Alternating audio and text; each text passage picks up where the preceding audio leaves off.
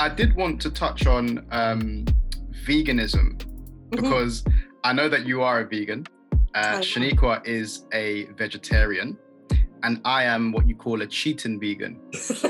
So I am the type of person that basically has like an entire vegan meal, like a tofu on whole grain rice with like a spinach and avocado smoothie, and then I have like a small flat fried chicken wing next to my plate.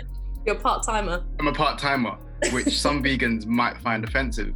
What is it like for you as somebody working in London, being vegan where there's such a limited range of options to eat? What is it like for you being vegan in London?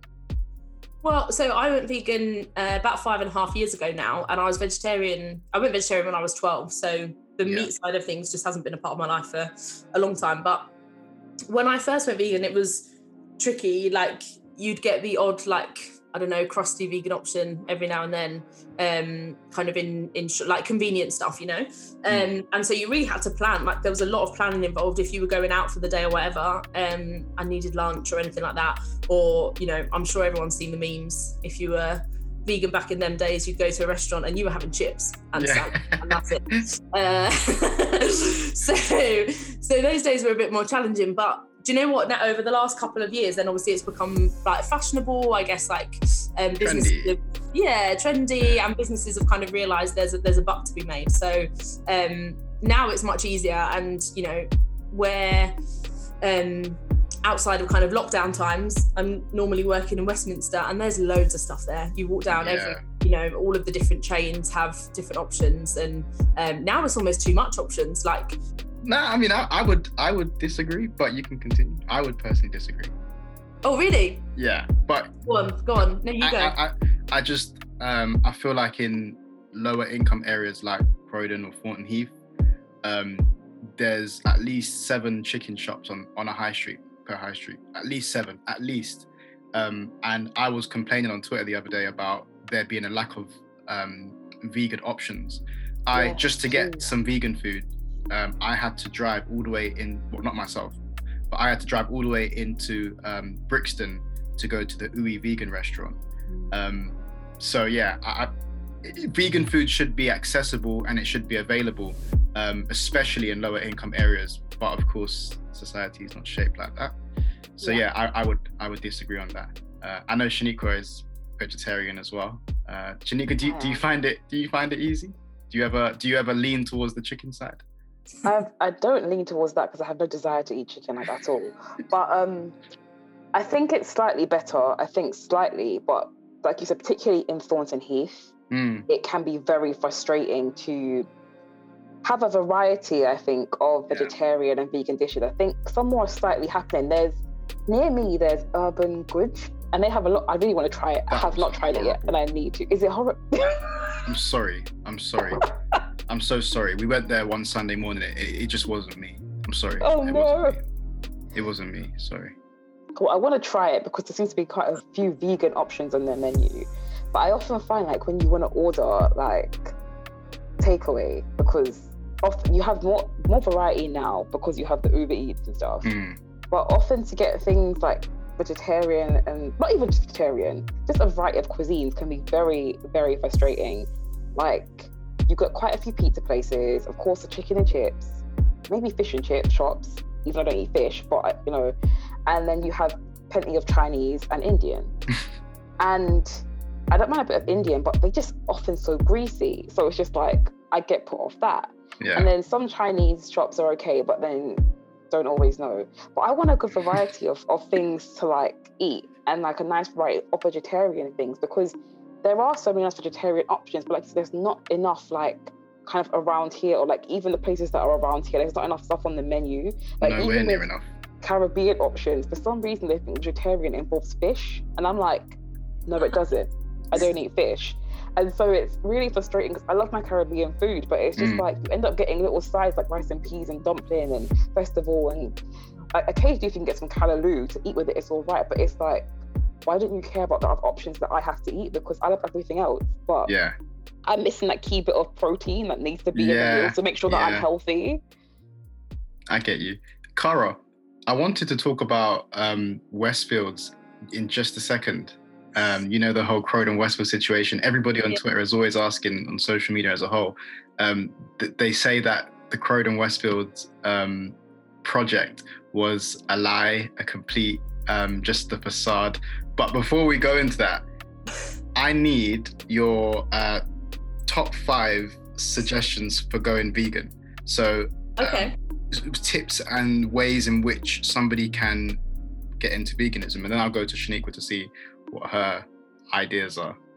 Okay, 5's the magic number today, isn't it? Yes. I'll try and think of 5. I think my top one, so I was vegetarian for ages before I went vegan, and the best advice someone gave me was don't try and recreate the food that you would normally have, just like as a vegan version of it, because if you do that, your association with being vegan is that you're always going to be missing something, and that it's always going to be a kind of, you know, that something's missing. Whereas if you take it as the opportunity to try loads of new stuff and like seek out new recipes or whatever, even if it's with ingredients you would normally use, but just throw them together in a different way, then your association with it is positive and is new and is exciting. So I found that very useful.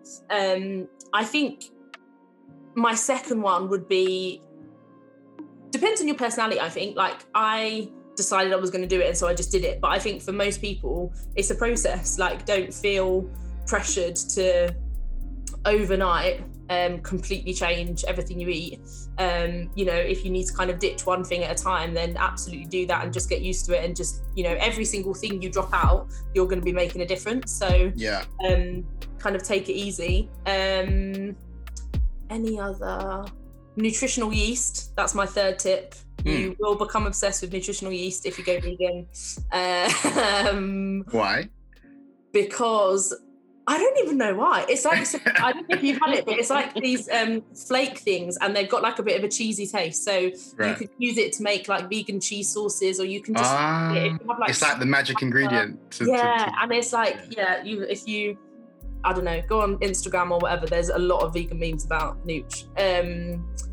It's even got a nickname. Nooch. It's even got a nickname, I know. I'll go with those 3 for now, and then I'll have a think for another 2. And Shaniqua, 5. Yeah, 5 tips. Okay, I'll try to think of 5. Cara, just for an idea for you, like some tips on how to stay healthy as a vegan, I think is very, very key, because I think that's like, so I'll let you think about that.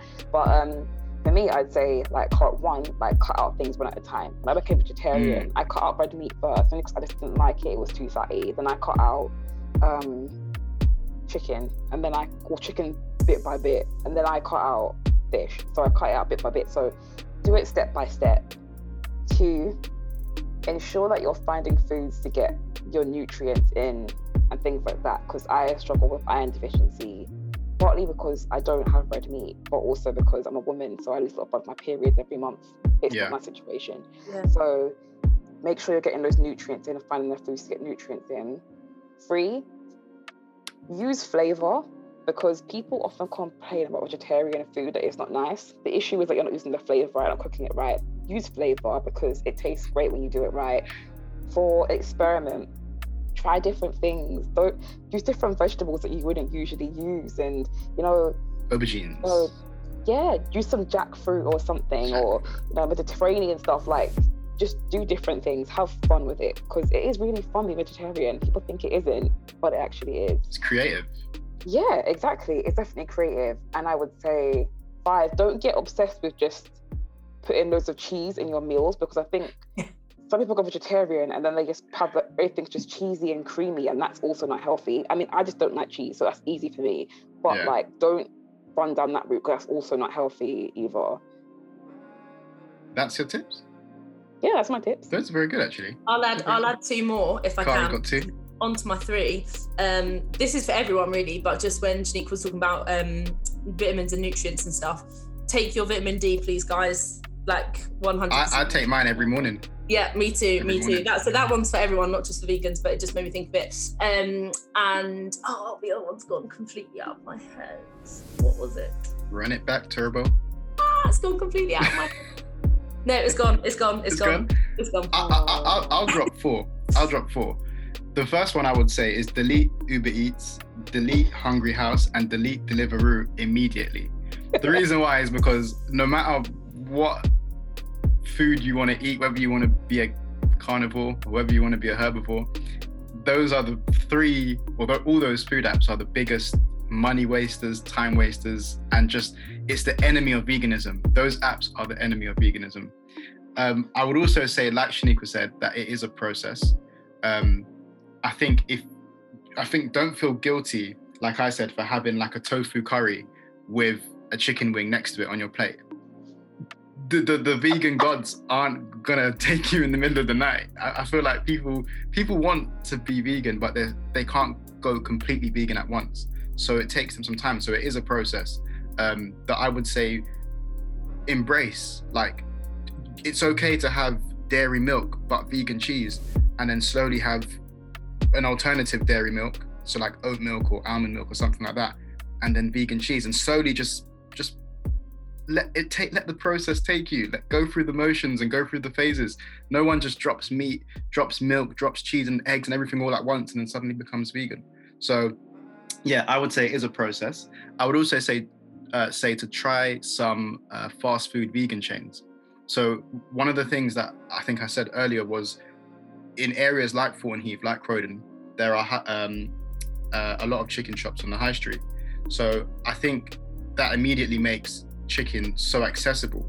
And I think one way to replace meat is to find alternatives. You can't replace a chicken shop and then eat of like vegan rice and a stew. You need something that's the equivalent of a fast food chain. Undoing like the wrap on a burger, or you know, that just, yeah. It's just small things like that psychologically like program us.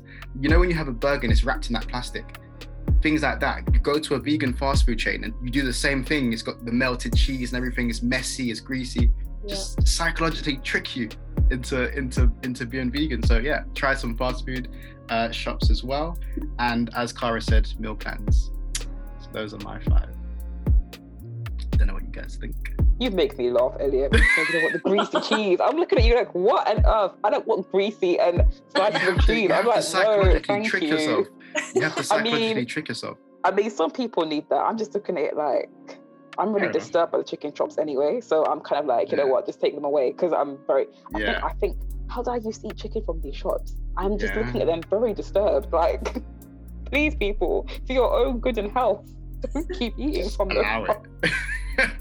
I think Elliot, what you touched upon though is a really important point with veganism, is that I think, especially because of Instagram and stuff, I think a lot of people can see it as this really like bougie, really expensive, like, you know, you've got to have smoothie bowls and you've got to cut your vegetables into bullet NutriBullet blenders that cost like £100 on Amazon. Exactly. But like, that's just the branding around it, right? Like some people off Instagram are making money off, but like, that's not veganism. That's not the kind of I guess, to kind of coin a political term, like that's not the grassroots of veganism. Like most vegans don't eat like that. So I think it is important to, like, not all vegans go vegan because they want to be healthy, you know? Yeah. And in the same way that, you know, not everybody needs or wants to be healthy all of the time. So I think having that variety of vegan food available is really important, because nobody's living off smoothies for the rest of their life. I have a good friend that I met in Scotland on the mountains called Alex,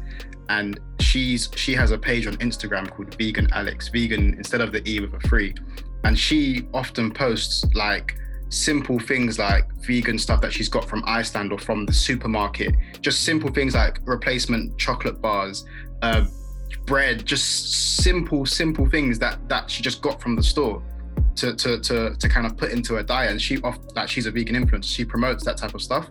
So it's not all about the luxury around it. That's just the branding. But in the reality, it's just simple things that you can pick up from Tesco, from Sainsbury's. So yeah. Of course, you know what's really great, and it's vegan. Tesco's own brand crackers, like they have these nice sea salt crackers, and they have somehow a kind of creamy taste. I don't know how they do it, but those crackers with some hummus, hello, that's good stuff, and that's simple, and that's vegan. I do get down with the hummus. I do get down with the hummus. So yeah, we've got our vegan tips and we will put those out. Westfields. Speculation, was it a lie? Was it a facade? Is it real? Is it coming? What, do you have any opinions on that and what's happening? Yeah, no, so it was real for sure. I think the difficulty, a lot, well, the vast majority of this happened way before I was elected. I don't have any inside exclusives for you, unfortunately. I wish I did. But it was real. It was basically trying to, as I understand it, trying to kind of match up what the council wanted and what the council needed from that development, and what the developers and the Westfield themselves and a couple of other companies that were involved wanted and needed. I think there was some communication downfalls with a lot of it. I think there were some kind of letdowns on certain, I wouldn't say promises, but certain kind of things that were committed to then didn't necessarily go ahead and things like that, which put a stall in it. And then essentially what the problem that we got into is that the process had been going on for so long that shopping malls don't work anymore.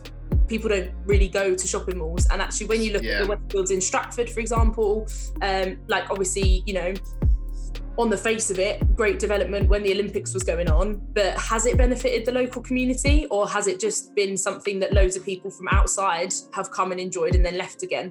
And, people aren't really using it anymore, whether that be because of online shopping or whatever. I think what we're seeing on high streets and stuff now is not during lockdowns, but the things that gets people onto a high street tends to be those experience things, maybe coffee shops, restaurants. Like stuff where people can socialise, that kind of stuff. It's less about, I need to pop into Croydon to go and get some jeans, right? Because a lot of people, not all people, but, a lot of people will get it online. So I think it then fell into trouble because when they were looking at the plans, they were like, this just isn't going to work in the way that it would have when they first started talking about it. So as I understand it, that's the kind of... theme behind it. The difficulties, the troubles that they fell into. But it was absolutely, I think, to be fair, again, from what I've seen and what I've understood, I think the council did everything that they said they were going to do and upheld their end of the bargain as much as they possibly could. It was just one of those things that just didn't make sense in the end. Yeah, I think the timing was probably wrong. And I think by the time it got somewhere where decisions needed to be made, it was obvious that trends had changed so much. And that's not just in London, that's not just in the UK, that's all across Europe, and especially now, especially after the virus that must not be named. I think high streets are looking very different currently, of course, and we wait and see what their kind of identity is when we come out of this. So is it still, from your knowledge, obviously, from what you've heard, whispers or rumours, is it still happening, or has it just been swept under the carpet and put to the side for a minute? So as I understand it, it's on hold. Obviously, I wouldn't think that anything was going to happen while the pandemic was going on.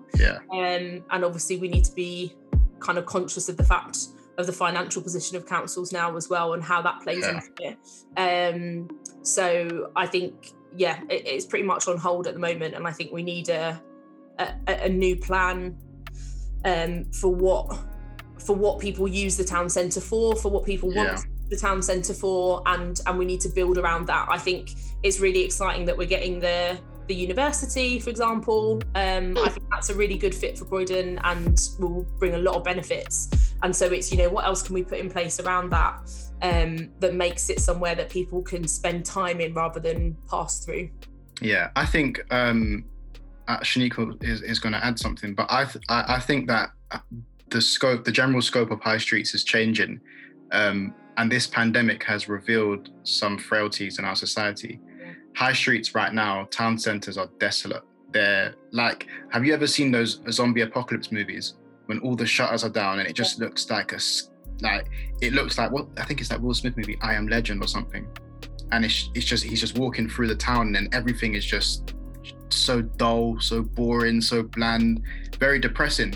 Shaniqua, do you want to add? Is there a way, Shaniqua was actually lucky to have her face on a shop during like a pandemic. So congrats to Shaniqua, you actually done something in the town centre. But is there a way for both of you that Croydon can improve and change into a more progressive town centre, more progressive community?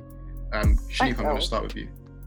Also, sorry for the cough earlier. I had the virus, I should not be named, last month, and ever since then, I've had a cough that will not leave me alone. It's disgusting and rude, but anyway. So that's okay. That's okay. Yeah, and the face thing, thanks for that, which is really weird. But that was all Croydon Bid, and that face thing is really, really weird and cool. But also, it's really sad that my face. Like, I think if I'm right, I've been told, I haven't seen it. The one in East Croydon is gone, but the one in North End is still there. And it's sad that that's been there for like over a year, because that means that shop front is empty, and it's been empty for ages. And I think the sad thing with Croydon is that it's been empty and desolate for such a long period of time. Like, there's so many empty shops. There's one in the Vicar Centre that's been empty since I was a child. I'm 28, and that's been, I think, closed for over like 10 years. And I don't know what's going to happen with anything, but all I know is that the town centre needs a revamp and needs a lot of care, because Croydon is just like, that town centre is very, I would say slowly, but at the moment it's very quickly dying, particularly with all these shops shutting down because of the issues with retail on the high street. But like Caragh was saying, the key thing is about the experience of things that you put in there that aren't just about shops. Like, the reason I think the one that's done really well is Shepherd's Bush Westfields, because they have that whole luxury designer area, which you don't get everywhere else. It's not a specific thing. Having all those places in one place is not particularly normal. That's the standout thing there. So you can go in there and enjoy a bit of luxury. It's different, but you need to make it specific for the place where it is. Like, West London's often known for luxury and things like that. Croydon's got a personality of community and resilience, art and culture, and there's been some great things already, like in the Liquor Centre towards the bit where the flyover is. You've got Turf projects on the bottom, and you've got Croydon Art Store, so that people can have exhibitions and do workshops and workshop spaces. For a while, Zoo Theatre Company had like a theatre space there as well. They did like theatre, they had workshops there. Those things are great, because it means that people in organisations in Croydon who do great work have the space, and space, as we know, is very difficult to find in Croydon. Yeah, and absolutely. Spaces of cultural organisations, individuals are crying out for them. So we need more things like that interspersed with the shops on the high street. Again, we need to redo the Wicker Centre, because whatever happens, Westfield, Hamilton, I don't care at this point. I really don't care who has the redevelopment. What we need is someone to come and redo that building that looks old and looks tired and leaks all the time when it rains. Like, we need to have those things, and to replace those empty shop fronts with more things like for arts organisations, with more galleries, with theatre spaces, with a nice little poetry cafe. I'm a poet. We are the London Borough of Culture, so I'm surprised that these in 2023. Well, 2023, to be. Of course, but. We should start seeing these things being implemented, no? Well, we should, but the issue is that there's a lot of weird things involving those spaces, like, and oftentimes people want to move into spaces and they can't. So there's that frustration, and it's also, how are they being supported? What are the rents like? And again, we have the whole issue now with the council's money problem. So what happens then? So. And it's all really weird, because who do they deal with? So it's, those things should be in place, I agree with you. But as I've noticed, being around cultural and community spaces, and even at times corporate spaces, things in Croydon seem to work very murky and very confusing, and don't seem to work for the good of people in Croydon. And that's what we need to change, because people in Croydon, the grassroots organisation Turf, are absolutely amazing. They do great work, and I've seen them struggle with space, and it's so sad, because they're beautiful people, lovely people doing great things. They are the people that make Croydon what it is, and they have struggled. They haven't always been treated as right as they should be. So we need to be doing more things for those organisations in Croydon to have these spaces, to make it easier for them, because they want the spaces, they will make use of the spaces, and they make Croydon great, but they're not being supported enough. They're not being supported enough. Caragh, do you want to touch on that in terms of what could be done and what should be done to make Croydon a more optimistic town centre and a more progressive town centre and community? Yeah, definitely. Well, I think everything that Shaniqua said is absolutely spot on. Yeah, she kind of hit the nail on the head. She just smashed it as usual. So I don't want to kind of attempt to re-say any of that, but I think it's an issue with. It's not just an issue with Croydon, even though there are specific things that go wrong in Croydon that I think other places do better. But I think as a society, for quite a long time now, we've really put being open to commercial investment ahead of creating spaces. And like when we talk about space, like what we were saying earlier, right? Space is so political. Like space is one of the most political topics we could talk about, because how much of the space that there is in Croydon in terms of like actual land, in terms of buildings, in terms of anything you like, is publicly accessible, right? Yeah. Not very much. And again, that's not just us, that's across the whole country. Because we just haven't built as a society that respect and that priority for arts and culture and community to be at the forefront. And in my view, again, I agree with Shaniqua. I think that is what makes Croydon what it is. And I think, 100%. We must have all experienced it, where we maybe meet people who've like never been to Croydon or whatever, and they've got all these preconceptions of what it is. Yeah. And then they come here and they see this identity and they see this personality and they see the talent and the kind of lots of talent on show. Yeah. Yeah, absolutely. And people don't realise it. And I think historically Croydon's done a really bad job at prioritising that. And I think we still unfortunately fall into that category. I think the interesting question that I'm not sure I know the answer to is, how do we do that? And where does that come from? Yeah. Because again, I think the kind of elected systems that are in place are quite limiting, and I talk about that as a general point, not necessarily as a Croydon specific one. So how do we do that as a community? I think, and I think we've got so many incredible people, and that word's used too flippantly, but we really do. That how do we pull together to take ownership of those spaces and to kind of demand that is the thing that's the priority, because without that demand, it won't come. Like we really need to take it from the grassroots upwards, and I don't know what that looks like in terms of achieving that, but I know that we've got the people here that certainly believe in it enough. I've sat down with conversations and had conversations with the guys at Croydon FM, and like you see the stuff that they've pushed through to get to where they are and stuff like that, with very little support up until 100%. Recently. And that's because they're people that believe in exactly what we're talking about and know that there's no option but to have that stuff on offer. And so I think there needs to be a broader conversation around Croydon about how we create that space, about how who's responsible for creating that space, who's responsible for managing that space, who has access to that space. It's a big conversation because it's something that Croydon hasn't done for generations, I think. Well, we have a new cabinet. Sorry, Shaniqua, I know you was going to go in. We have a new cabinet in the council, so let's see what they can put out of the bag. It's a shame. You're not a part of the new cabinet, are you? No. It's a shame. We have great councillors like Caragh out here, but no position. Shaniqua, over to you. I was going to say, the conversations about space have been happening for a long time, actually. Like every time I go to meetings regarding cultural something or change something, like space comes up every single time. And I know that in Thornton Heath, I think there was it a pub? I don't remember which pub it is that's been closed for ages. And people have wanted to come together and make it like a really amazing kind of art centre, and they're just not able to do it because I just think it's owned by certain people who are being really horrible and irritating.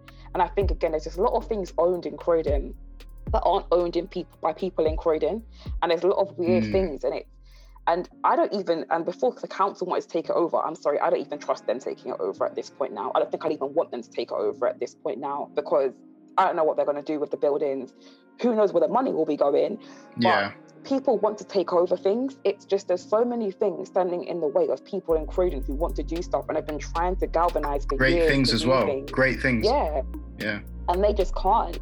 And there's issues everywhere, but I think there's just so many obstacles in the way of people here. And it is what you're saying, Caragh, about commercialism. It is everywhere. But for me, I speak for Croydon because this is my home, and I see it just really rife here. That it's everyone's excited. And we've got Box Park, and we get Legacy Youth Zone, which is, again, has done some great things. But again, it's from outside people coming to save Croydon. Everyone outside. I don't like that rhetoric. Croydon amazing and really cool and something. And it's just like, but no, Croydon was always amazing and could be cool, but you didn't market it the right way. That way, exactly. And little things like, we want to be the new Shoreditch. No, thank you. We want to be Croydon because Croydon has a personality. Croydon is so resilient. It's different to Shoreditch. And has a beautiful community strength that is on the ground. Is the most amazing, wonderful thing. And we bounce back from everything. The people who on the grassroots are doing things. We bounce back all the time, and we are always putting in the work, but no one sees it, and it's just really frustrating because it's either something really amazing like Borough of Culture and Box Park on Westfield, which isn't fully even always to do with us. It's other people putting things onto us, or it's, oh my gosh, Croydon Council is bankrupt, so we look embarrassing. It's just like, okay, but what about the Croydon who is Croydon, highlighting those things to make it really amazing rather than just trying to pull on the tokens, like we're going to pull on Stormzy, the Croydon boy. But you wouldn't even let him perform here how many years ago because of your because of the ban on having certain genres of music performed. I'm like, we need to sort it out of what we're actually doing and what we're actually about to make Croydon the amazing place that I know that it is and why I feel proud to call it home. It's those people, like what I call the real Croydon, the Croydon peoples. That's what makes Croydon amazing. It comes down to organisation. When you're raising all these points, Caragh and Shaniqua, it comes down to organisation. There's a lot. We have a lot in the pot to cook, but we don't cook. People that are in certain positions aren't pulling their weight, aren't pulling enough strings, and that's why it looks like a complete catastrophe at the moment. So those were some really good points that you guys raised on the progression of Croydon. Hopefully, like I said, when the pandemic slowly improves, I hope, we can look at, like I said, utilising some of these spaces within the town centre. One of the things that happened last year that me and Caragh spoke quite a lot on off of the podcast and just privately was the whole Black Lives Matter and Winston Churchill statue and faces like displays around the city. Caragh, do you want to touch on your initial thoughts on the Black Lives Matter protest and then the counter protest from the right wing side? I mean, I guess first of all, I want to acknowledge the fact that whatever I think about that, the kind of summer of protest and the Black Lives Matter protest, like I had the privilege of experiencing it as someone whose life isn't under threat because of the colour of my skin, right? So very aware of the fact that it was a privilege for me to take part in those protests without me having to put my life at risk. And building on from that, I think my biggest takeaway of going on those marches and having been on a lot of marches about a lot of different things, a lot of demonstrations, was how the feeling of being there was like nothing I've ever experienced before. Was incredibly moving, incredibly emotional, and really terrifying that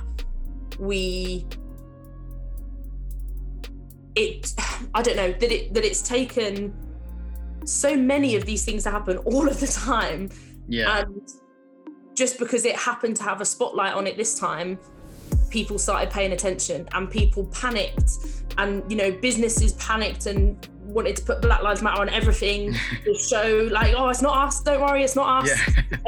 Which I just thought was weird because I thought, well, you know, maybe those businesses should have looked inside first and, you know, how many like black staff do they have in the first place? And, you know, out of the black staff they have, how are they treated? How do they feel being in those spaces? So before you put Black Lives Matter on everything, maybe, you know, turn and look inside.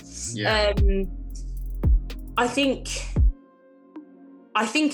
in white spaces, it's made people who maybe didn't make it their business, which they should have, to be paying attention to this stuff. It's made them, it's forced them to look at it, and it's forced them to see it, and it's forced them to listen, and to have a conversation about it. I know for my nephew, who is 7, and he came to me talking about it. He came to me talking, you know, he'd read it in his magazine that he gets, and he couldn't believe it, you know, and he couldn't comprehend. He was trying to get his mind around, there must be something else. You know, there can't be this discrimination just because somebody looks different. I don't understand, like, you know,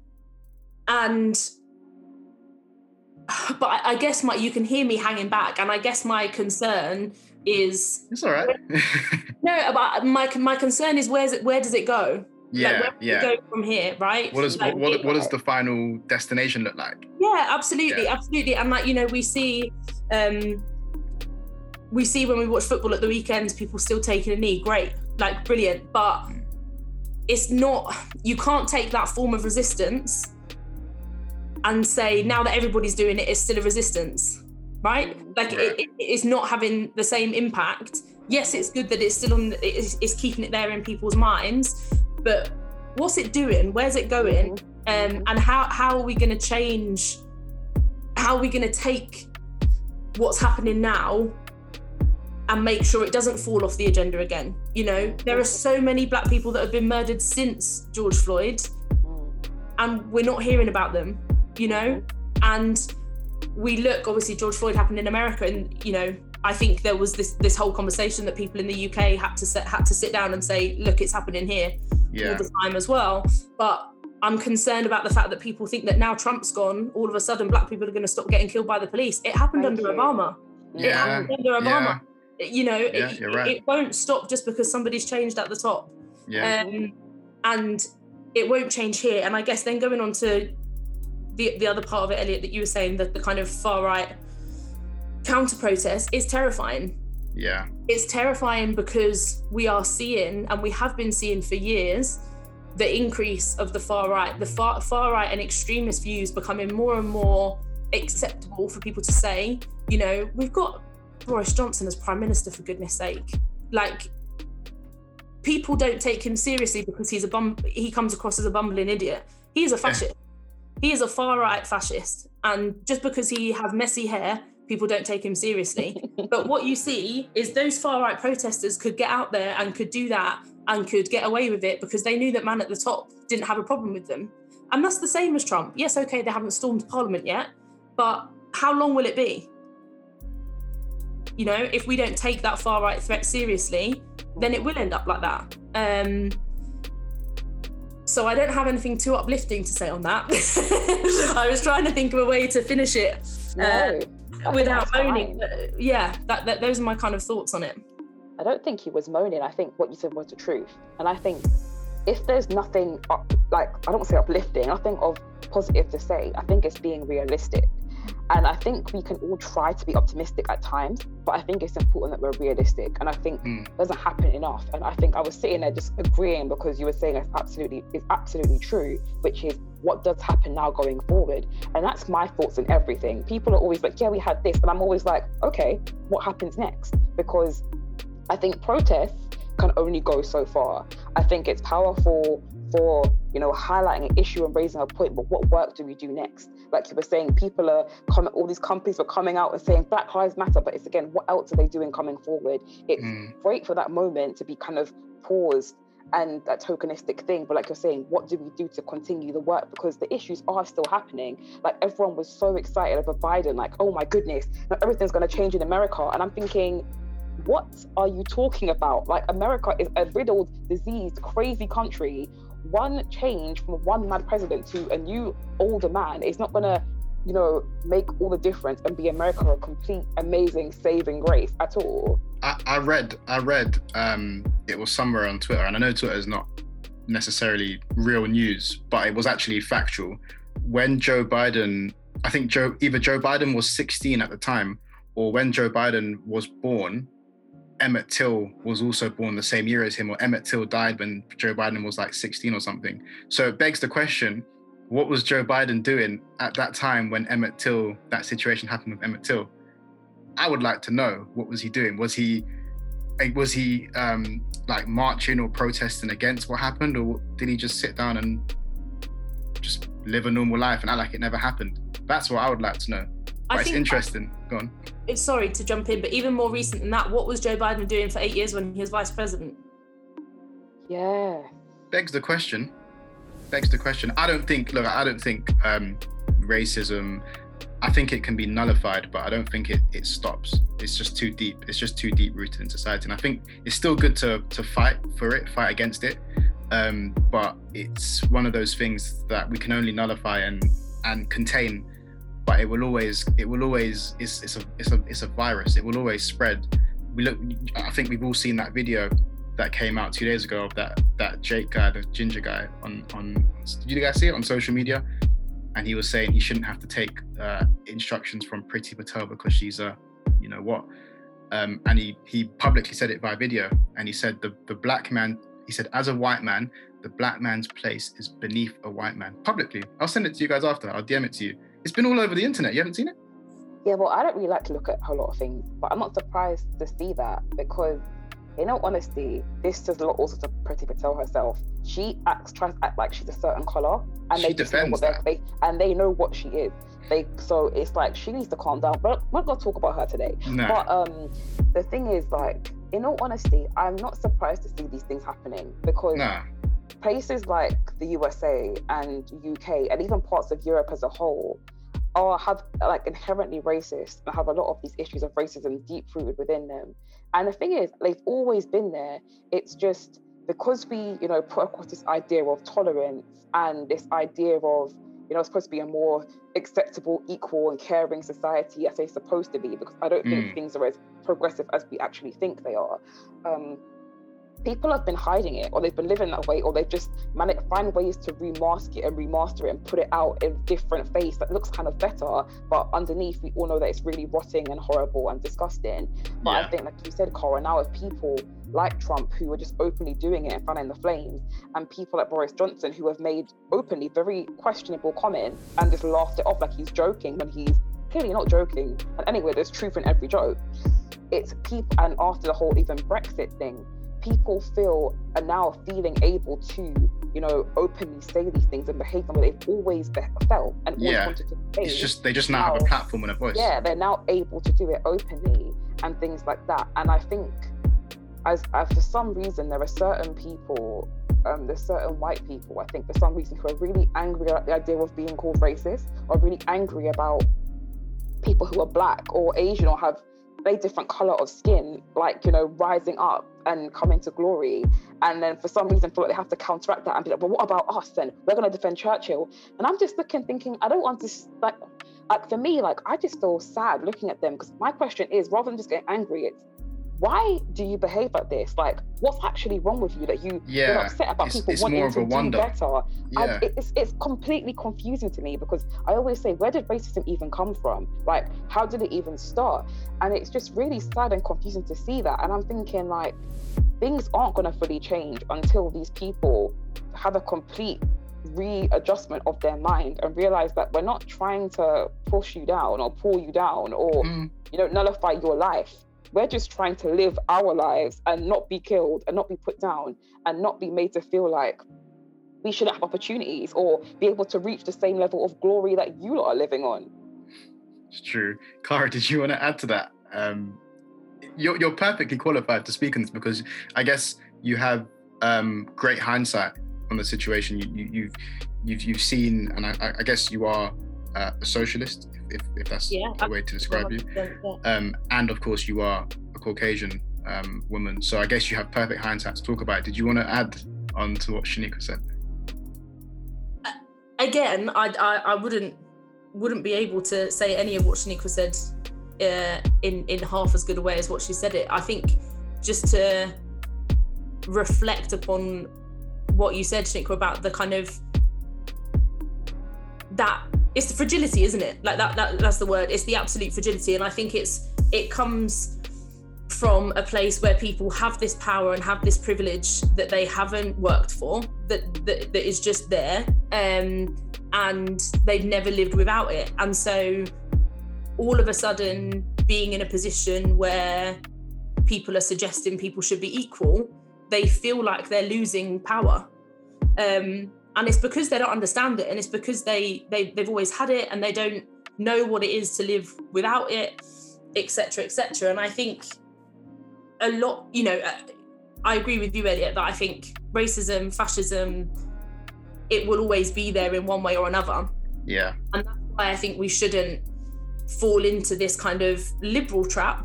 And you're right, I consider myself absolutely a socialist. We shouldn't fall into the liberal trap of saying, well, we'll just sit down and talk about it. You know, let's all have a nice conversation about it. Those people that stormed the Capitol are not going to sit down and have a conversation about it, right? They're not going to be re-educated. They're not going to be any of those. So I think we do need to look at what's going wrong. Well, we know, like, it's a very simplified question, but like, what needs to happen for people to just have empathy? Like, how do we lack so much empathy? How do we not show an interest in how our neighbours live, and how, you know, how can we not accept that we live differently and we experience things differently, and how are we not open to hear that? But we also need to fight. Like, and I don't mean that in physical sense, but I mean, we shouldn't see these people and say, oh, they're silly, we should just ignore them. No, we should resist them. We should stand up against them, and we should be there on that front line. If they're going to take it to the front line, then we need to join them there. Because it's not going to go away as of itself. These people aren't going to grow up. They're not going to grow out of their racism or grow out of their fascism. It's who they are, and it needs challenging, because otherwise we accept that we're going to let it grow, and I don't think that's a place that we can get to. Yeah, understood. We are out of time. We are going to have to wrap up. I didn't intend on having such a long show this morning. I wanted it to be short and snappy, but sometimes you can't put a cap or silence greatness. And Caragh, thank you for coming on. Thank you so much for having me. Lovely guest. Really insightful points that you raised. Shaniqua, likewise, my co-host. Like a guest, she's also very active in the community as well. If you guys could follow on social media, on Twitter at Elevate Excel, Elevate spelled ELLI, similar to my name, if you didn't realise. That was a play on words that I'm hoping people realise. I got it, I love it, I got it. And Instagram is at Elevate_Excel. If you're interested and you're doing some great things, we'll follow you back. Caragh, will probably get you back on. Whether you want to co-host with us or do a part two on some of the things we've discussed today. I'd absolutely love you guys. It's been great. You guys are awesome. No, you raised some really important points, and I hope some members in the Croydon Council hear this this episode. Elevate and Excel, episode 1. If you're not elevating, you're disintegrating, and if you're disintegrating, then you're not elevating. So simple, isn't it? Over and out.